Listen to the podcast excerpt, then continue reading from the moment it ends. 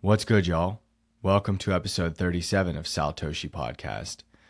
Today is a reading from the New International Version of the Bible, part of the New Testament, the book of 1 Timothy, chapter 1, verses 8 through 11. And this is Paul speaking to Timothy. We know that the law is good if one uses it properly. We also know that the law is made not for the righteous, but for lawbreakers and rebels, the ungodly and sinful, the unholy and irreligious, for those who kill their fathers or mothers, for murderers, for the sexually immoral, for those practicing homosexuality, for slave traders and liars and perjurers, and for whatever else is contrary to the sound doctrine that conforms to the gospel concerning the glory of the blessed God, which he entrusted to me.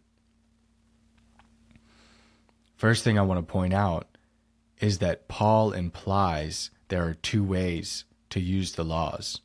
You can either use the law properly, as he says, which will make the laws good, or this is implied, this is not explicitly in scripture right here. We can extract a certain piece of scripture, twist it up to fit our agenda, and weaponize that law. And I'm sure we've all witnessed somebody doing this. And I'm sure we've done it ourselves too. Laws are created for lawbreakers. Laws are not created for people who walk the righteous path. And I think this is important to note because this concept is repeated throughout the New Testament.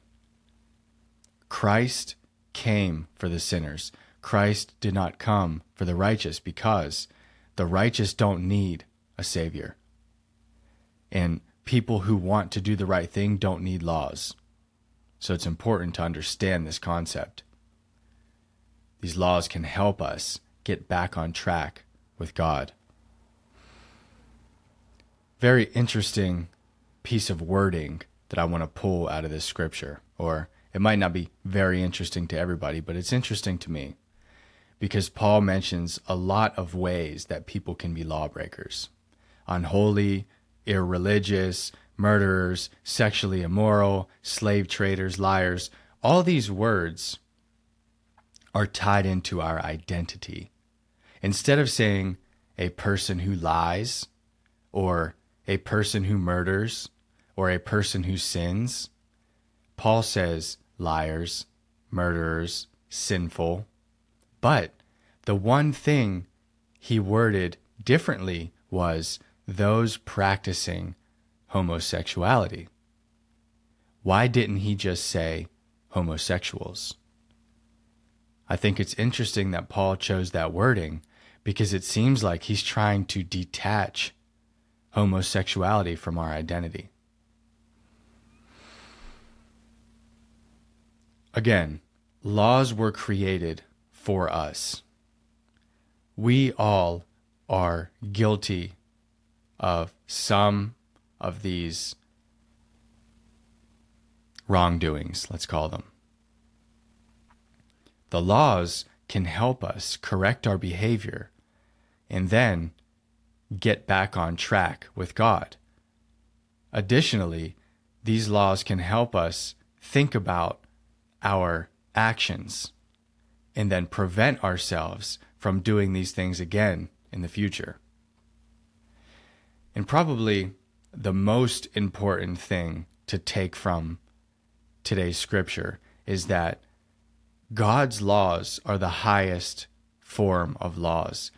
And I think this is so important because it's 2023. There are an unlimited, endless amount of different laws for different things. There are geographical laws that we have to follow because of the state that we live in. There are federal laws that we have to follow because of the country that we live in. There are even basically like worldwide laws that we have to follow that were created by, you know, multiple governments. There are laws that we have to follow when uploading podcasts to certain platforms. There are laws that we have to follow so we don't get banned from social media. We are surrounded by laws and rules. It's very important to carry with us that God's laws are the most important laws. Hope you all have a wonderful day. And as always, please get out there and read your Bibles.